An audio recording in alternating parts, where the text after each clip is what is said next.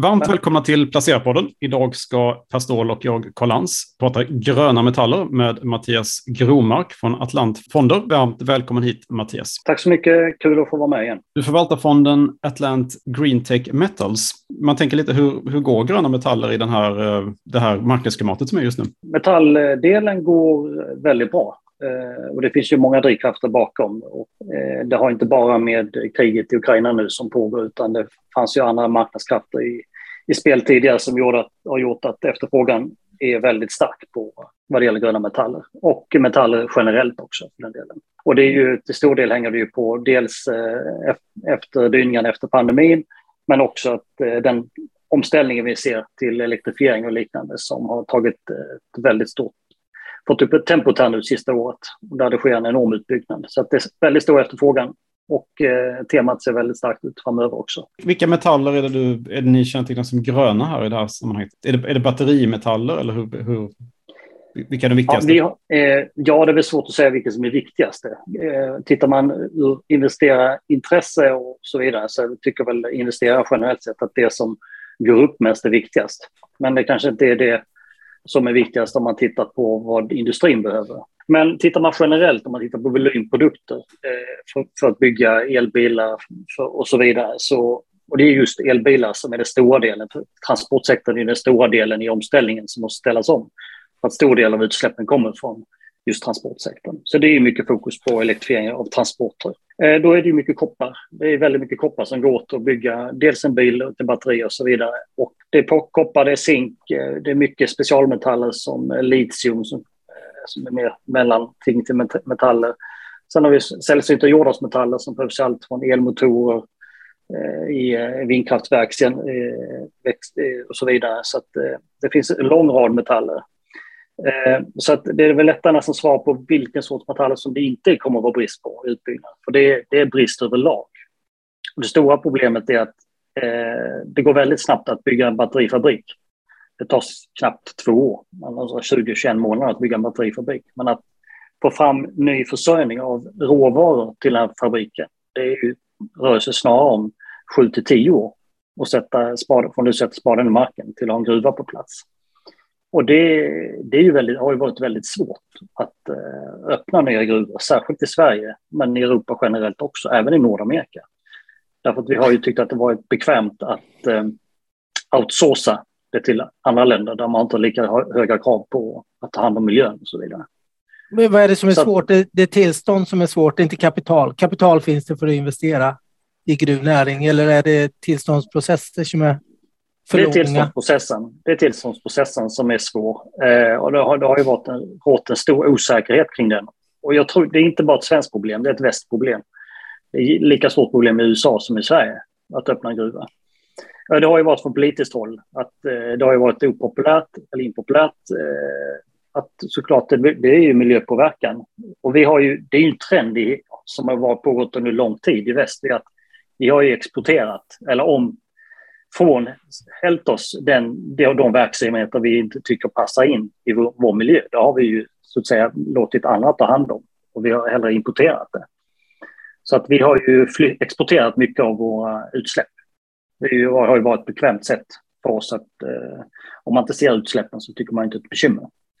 Det är lite så vi har gjort. Vi har överlåtit ansvaret till någon annan. Tror du att vi kommer få se mer eh, snabbare processer och så i väst nu, att det blir en större nu när omställningen går snabbt, kanske snabbare än någonsin med Ukraina-konflikten som skyndar på. Eh, också kanske frigörelsen från rysk energi och så där, att, hela, att det blir ett annat, man har en annat förhållningssätt till det. Eller är det det som krävs för att få upp investeringsviljan? För det finns väl delar av de här råvarorna finns väl i väst också, som du påtalar? Råvarorna finns globalt generellt sett. Om vi backar bandet lite och tittar på vad som hände redan i samband med USAs eh, påbörjade handelskrig med Kina. Så redan där började USA eh, fundera på, är det hållbart att överlåta så mycket av vår produktion och så vidare till Kina som vi gör? Vi, vi är väldigt utsatta. Så den diskussionen började redan där. Och den har ju fortsatt. Pandemin satte också fart på diskussionen. Måste vi, ska vi vara helt beroende av Kina vad det gäller att köpa munskydd? Och så vidare. och Så vidare. Så den diskussionen har ju, liksom, har ju spätts på om på gång på gång. Och nu är kriget med, eh, mellan eh, Rysslands anfallskrig på Ukraina här har ju återigen satt fingret på en ytterligare nödpunkt och det är energiområdet. Så det, det, här har ju kommit ett, ett antal wake-up calls som har kommit där man liksom får svart på vitt att den strategi där lägst pris har varit det enda som gäller i princip. Eh, det är det som har styrt var produktion hamnar. Men det har också gjort oss väldigt sårbara. Så att eh, alla våra billiga produkter, det har liksom, det är, vi får liksom en räkning nu för all den billig produktion som vi har lagt ut utomlands. Eh, och så nu får man börja tänka om. Eh, det är väl inte slutet för globaliseringen, men däremot så är det väl, tror jag att det här med diversifiering i produktionsled och leverantörsled har nog påbörjats redan för flera år sedan. Man är mer och mer mån om, tror jag, om att säkra upp dels att man eh, köper in från flera källor eller såsar sourcar från flera källor och att man kanske också börjar hålla lager på ett annat sätt än man har gjort tidigare. Det här med just in time är nog inte riktigt lika roligt längre när vi ser så mycket leverantörsstörningar som vi har sett från de senaste åren, ja, pandemin och nu med Rysslandskriget. Hur investerar du utifrån det här synsättet som du har? Hur, hur försöker du att tjäna kapitalisera på det här för fondens andelsägare om du förstår? Vad... Ja, absolut. Vi har ju varit vi valde från början eh, spåret att vi ska fokusera på uppbyggnaden av leverantörsleden i Europa, mot Europa och Nordamerika. Det är helt vårt fokus. Så vi, är liksom, vi, vi rensar i bort Kina, Ryssland helt och hållet i princip. Vi lägger fokus på de som bygger upp nya eh, leverantörsled mot Europa och de som gör det. Det ska ske på ett hållbart sätt och det ska vara i linje med EUs eh, hållbarhetskrav. För de, här, de vi investerar i ska kunna eh, vara leverantörer till europeisk industri som kommer ha väldigt höga krav på sig få leverera. Och det här gjorde ni för flera år sedan då, eller när var det ni? Nej, beslutet, eh, vi fattade det här beslutet för ett och ett halvt år sedan att eh, mm. stöpa om den här fonden.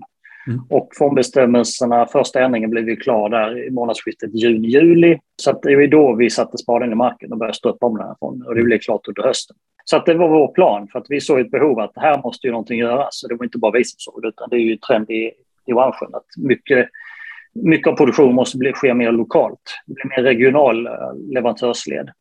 För det är ju så här att om du ska tillverka en bil i Europa, och då, ska du ha, då måste du ha spårbarhet på alla utsläpp som förknippas med att producera den bilen. Och det är jättetajta krav. Och, eh, varje, varje beståndsdel i bilen ska ha ett miljöavtryck som ska vara spårbart. Och det, det måste summeras upp till en godtagbar summa utsläpp. Annars så funkar det inte. Och det är ju väldigt många som eh, hoppar på den här båten. Så det är liksom inte lätt att lösa det här. Men, Men är inte det ett viktigt... problem för dig att universitetet inte är jättestort om, du, om det är så pass hårda krav på det, om du förstår vad jag menar? Hur, hur stort är ditt eh, investeringsbara universum om du när du applicerar de här EU-regler och dylikt? Vi tittar på ett par hundra bolag totalt ungefär. Och eh, många, där faller ju ett antal bort som har problem med ESG-hänseende. Så är det. Så att eh, vi får vända och vrida på varenda bolag som vi investerar i. Se att vi, dels att de inte är svartlistade av något skäl och dels att de har uttalade miljöagender och att de gör sina hållbarhetsrapporter att de tar hållbarhetsarbetet på seriöst. Sen är det ju så, eh, många bolag vi Eh, har i portföljen har ju samarbetsavtal, off-take agreements med eh, producenter och så vidare som verkar i Europa. Det finns ju också en kvalitetsstämpel att de väljs ut av till exempel, om det nu kan vara Volkswagen eller vad nu var, om det Tesla. Eh, det sätter också en kvalitetsstämpel. De har ju också sina riktlinjer för att kunna fullfölja köp av de här. Om jag kollar på vad ni äger för någonting så är det ju, ehm, alltså ni är väldigt, väldigt tunga i Kanada framför allt. Är det, är det just Kanada som är ledande här inom, inom gröna metaller i västvärlden? Det handlar mer om regelverk och kompetens än att det just eh, är så att råvarorna finns i Kanada. Kanada är en ledande gruvnation, vilket Sverige också var en gång i tiden. Och Kanada har valt att fortsätta vara en ledande gruvnation. Så att de har ju eh, dels ett, ett regelverk, ett investeringsklimat och en kompetensbank att bygga den här typen av bolag. Men det betyder inte att bolagen är kanadensiska, eh, alltså att verksamheten är kanadensisk. Men de eh, är kanske noterade i Kanada, och kanske även har en andra tredje listing i USA och i Europa också för den delen. Men mycket av kompetensen sitter där inom miningsektorn. Och man skulle säga det utanför Kina då. Kina sitter på mycket också, men, eh, men det är inte vårt spår. Så att det blir mycket kanadensiska bolag än så länge, för mycket kompetens utgår därifrån. Sen finns det självklart eh, stora gruvbolag runt om i världen, eh, Vale, BOP och så vidare, som inte är kanadensiska i första hand, men som vi har valt bort eh, just ur ESG-hänseende. Så att det är här vi har hamnat. Det är här vi ser bäst möjligheter i det här skedet där vi är. Hur är det med återvinning? Det borde väl vara ganska ESG-vänligt och återvinna metaller inom det här som koppar och silver och dylikt. Hur, hur utbrett har det blivit? Eh, det är under uppbyggnad och vi har ett antal case eh, i portföljen som är fokuserade på att vara med och bygga upp eh, återvinning. Och det är ett par amerikanska och något kanadensiskt bolag. Om man säger, tar USA som exempel, eh, hittills så har de ju alla batterier från telefoner, eh, datorer och så vidare, det har de ju fram till nu, har de ju lagt i landfills. Så redan nu finns det ju en enorm eh, gruva, om man säger så, med batterier liggandes i utfyllnader runt om i USA som är redo att eh, eh återanvändas. Så det är ju på gång redan. Eh, sen kommer det ju dröja innan det blir volym från bilsektorn till exempel. Det måste ju levereras och säljas ett antal bilar innan vi kan se att det börjar innan komma kan, Det kommer att bli ett antal Teslor som man först återvinner? Ja, ja. Mm. de måste ju lämna, måste ju lämna aktiv tjänst så att säga, för att komma tillbaka till återvinning det är det, ibland i debatten hör man att eh, många tycker att man ska satsa mer på återvinning och det är, det är rimligt och helt riktigt. Men det måste komma något material först att återvinna. De volymerna måste upp och det är så otroligt stora volymer som ska in i den här sektorn så att det finns inte i omlopp redan nu utan det måste in i, i, i omloppet först. Så återvinning kommer att bli en större del sannolikt om kanske 10-15 år när, när, ja. när det finns ett, en större massa jag tror det växer rätt fort. De, måste, de eh, kretsloppen måste igång från början. Det är ju så att för även industrin i sig kommer ju förmodligen, jag antar att viss procent i batteriproduktion fallerar och går till återvinning till exempel. Så att eh, även när industrin rullar igång så tror jag att volymerna kommer växa. Men som sagt, eh, det tar väl säkert 5-10 år innan det är riktigt, riktigt stora volymer som kommer tillbaka. Ni, ni äger ju belgiska batteriåtervinningsbolaget Umicore ser jag här. Ja, stämmer bra. Så att uh, ni, ni är redan med på bollen där i alla fall. Absolut, vi har fyra, fem bolag. Sen är det så här att vissa bolag har fokuserat helt på till exempel uh, återvinning av batterimetaller. Sen har vi ett antal bolag som har det här som en del i sin... Det finns en viss beståndsdel. Många jobbar på det och tittar på det och försöker ta fram nya tekniker för det. Men det är ett fåtal som är renodlade. Umic har har ju, finns ju på bredden inom eh, batterimetaller. De finns ju globalt också. Så att, eh, de tar ju även fram metaller från grunden. Det är inte mm. bara recycling. Du, jag funderar på hur eh, det näst största innehavet jag kan säga är Cameco Corporation. Det är väl renodlat uranbolag? Va? Hur ser ni på Precis. uran och gröna metaller? Är det en, del, är det en grön metall eller grön tillgång? Ja, vi tycker det. Och vi drog slutsatsen redan för något år sedan att omställningen kommer inte fungera utan kärnenergi. Sen har ju EU och framförallt svenska regeringen mumlat och dribblat lite om det ganska länge. Mm. Men EU satte ner foten här i början på året och eh, inkluderade kärnenergi i taxonomin till sist. Ja. Trots stora våndor. Man inkluderar även gas som en övergångslösning. Och jag tycker det är, det är ett stort problem att det har blivit så mycket politik i kärnenergi. För hade, hade man valt att eh, fasa ut kol, olja, gas först och behållit kärnkraften så hade vi löst eh, utsläppen mycket, mycket snabbare. Men vi har ett sånt stort land och teknikintensivt eh, land som Tyskland som valde att lägga allt fokus på att stänga ner kärnenergin och istället bygga ut rysk gas. Det är ett jätteproblem för miljöomställningen i Europa. Mm. Och, men och geopolitiskt idag också? Är det ett stort problem? Ja, det finns jättemånga aspekter på det problemet och de verkar inte ändra sig i nuläget heller, vilket är helt anmärkningsvärt. Jag tänkte fondens avkastning i år sticker ut får man ju säga. Den eh, är ju uppe, i alla fall när jag tittar nu, med lite drygt 11 procent sedan årsskiftet, vilket är, eh, ja, sticker ut på många sätt och vis. Eh, kan du ta med oss på resan du har haft bara det sista kvartalet nu vad har du för bidragsgivare som ger mycket och gett eh, bra avkastning och bra bidrag till fonden och, och lite vad du ser, vart den bästa potentialen är tror du för resten av året? Absolut. Eh, det som det har varit väldigt mycket surr kring det senaste halvåret eller året, det är ju litiumsektorn till att börja med. Det har ju varit väldigt hög eh, aktivitet i sektorn med förvärv eh, Kina har ju varit väldigt tidigt ute med att eh, lägga stor del av marknaden under sig för att säkra upp till, till sin inhemska industri. Så det har varit ett antal budstrider på bolag som vi har haft i portföljen bland annat. Eh, och det har varit väldigt eh, kraftiga uppgångar, eh, dock volatila i sektorn också. Eh, litiumpriset bottnade någonstans för två år sedan på 10 000 dollar per ton och är uppe nu någonstans på 75 080. Det är Kina, Kina-priser vi pratar om. Det, finns ju inte en, det handlas inte på börs som vanliga metaller det här. Det är en ganska eh, nischad sektor.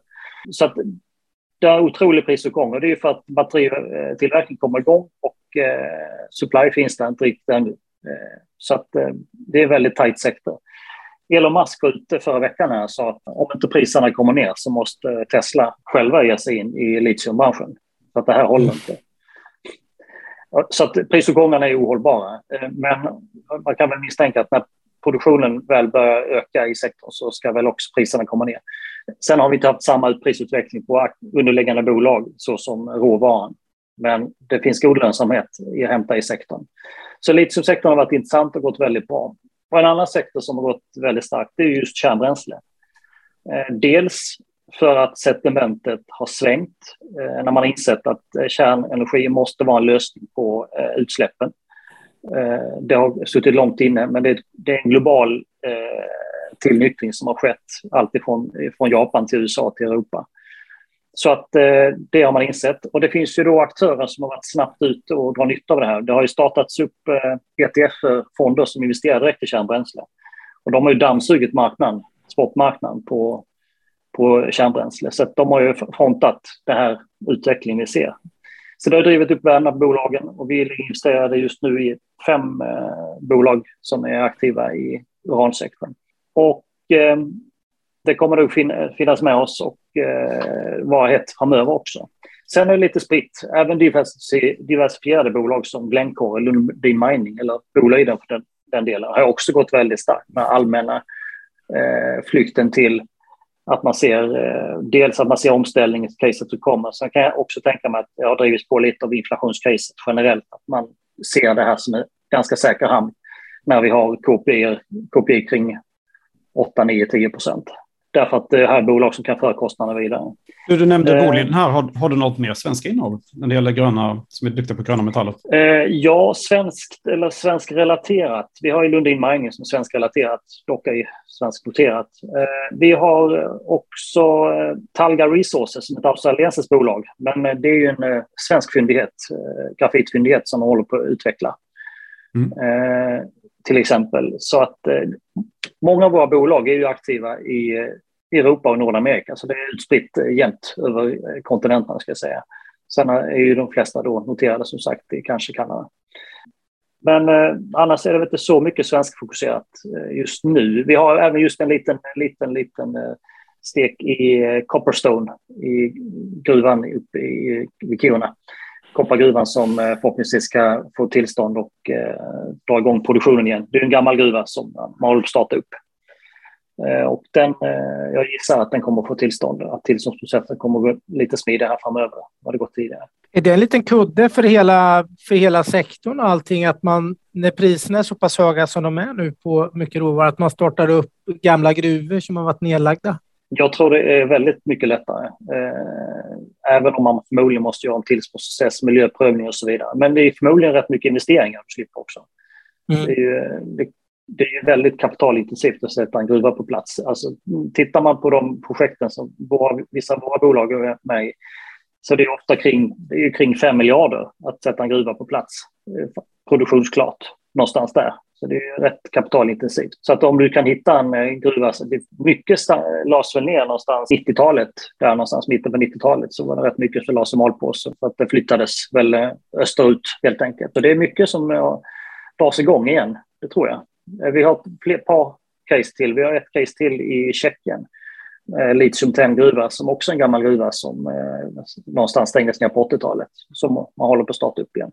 Och de ligger eh, väl positionerade att kunna leverera till Teslas fabrik till exempel utanför Berlin. Så att, eh, det är mycket som rör sig, även de gamla gruvorna. Finns det någon metall eh, inom det här området som inte har gått så bra sista året? Det har rört sig väldigt olika. ena ytterligheten var ju eh, litium som jag sa som har gått sju gånger ungefär på två år. Men eh, det har inte alls varit samma utveckling. Titta på grafit till exempel. Eh, och där grafit är ingen brist på. Eh, och mycket grafit som används är ju eh, syntetiskt framställt. Och det används ju av, det är ju fossilt material du måste använda för det. Men eh, återigen då, eh, om man ska ha så lågt miljöavtryck som möjligt så har naturligt grafit en fördel. Det ligger ju redan i marken. Men ska du, så då slipper du det här produktionsavtrycket. Eh, mm. Utan det ska bara utvinnas ur marken. Så där, och det, grafit är en viktig eh, beståndsdel i, i batteritillverkningen och eh, har väl inte varit riktigt samma hårs kring. Men eh, det, jag tror det är ett tema som kommer under året. Eh, det är just grafittillverkarna. Eh, och det är inte bara att gräva upp marken utan det ska ju processas och vara rätt kvalitet också. Så att eh, alla ligger inte eh, rätt till där. Vi har tre rena grafitinvesteringar. Talga nämnde jag tidigare, men vi har även en som heter eh, Nouveau Monde Grafit, nordamerikanskt, och så har vi Next Source Materials som har en fyndighet på, i, på Madagaskar. Men eh, som sagt, eh, det rör sig väldigt olika, men generellt sett så har det varit bra prisuppgångar, men det har inte varit, eh, det är inte jämnt fördelat. Och men, allting går inte samtidigt. Men det har ju väl en fördel också när man driver fond som du gör, att allt inte går samtidigt. Då kan det växeldra lite, men vad, vad, om vi blickar lite framåt nu, vad, man hör ju lite mellan raderna att litiumpriset kanske har rusat lite färdigt för den här gången. Och det finns lite andra metaller som du pratar om som ja, du ser alltså, lite mer potential i. Absolut. Och en volymmetall som man inte pratar så mycket om, det är till exempel nickel. En jätteviktig beståndsdel i batteritillverkningen som också är, vi ser en väldigt stor brist på. Nickel och koppar, det är två stora volymprodukter. Om vi har förstått det rätt, för att vi ska klara av att bygga alla batterier vi ska göra så måste alla kända kopparfyndigheter eh, omsättas, i, måste sättas i bruk. Annars kommer vi inte nå de volymerna som krävs. Så att eh, det, det krävs enorma investeringar för att lösa det här pusslet framöver. Så att eh, det kommer krävas högt tempo. Det är inte bara, det är inte bara att bygga batterifabriker utan vi måste få igång försörjningsleden också. Så det, det finns mm. otroligt mycket att göra. Jag anar att det är en viss kritik mot Sverige att vi har tappat som ledande gruvnation.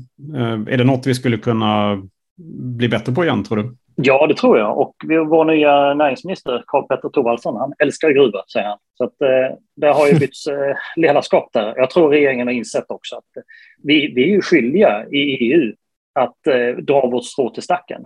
Man kan inte bara säga att man inte vill längre, utan om vi har, har råvaror som vi behöver för omställningen, då måste vi vara med och bidra. Så det går inte bara att säga, säga nej längre för att man inte känner för det, utan det måste finnas giltiga skäl. Så att jag tror, det har, jag tror man har nyktrat till rejält. Eh, sen handlar det om jobb också och moral. Eh, varför ska vi låta det här göras någon annanstans där vi inte ser problemen och kanske istället satsa på att göra det på bästa möjliga sätt, så hållbart som möjligt. Vi är ju trots allt ganska duktiga industrination, så att, eh, låt oss göra det här själva istället och inte bara stjälpa över det på någon annan. Sen är en annan sak, vi har ju förbjudit eh, uranutvinning i Sverige, jag tror det var 2018.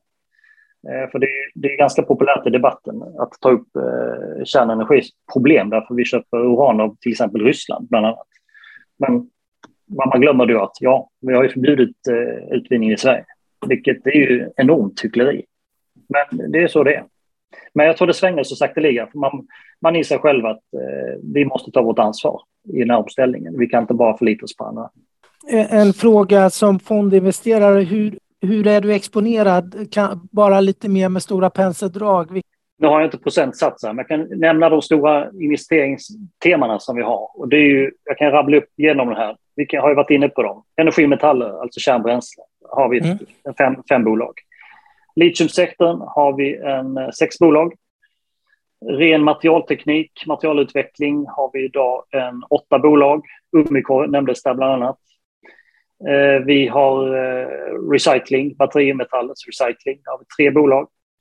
Vi har recycling och gruvteknologi, som vi valt att kalla det, Där har vi tre bolag. Eh, sen har vi lite större diversifierade gruvbolag, eller gröna metaller, det nämnde vi tidigare, två bolag. Sen har vi ett antal nickelcase, två stycken. Vi har ett antal kopparcase, i dagsläget fem bolag. Och vi har ett par mangancase, där har vi två bolag. Och sen grafit som jag nämnde tidigare, har vi tre bolag. Så det här är våra byggstenar just nu.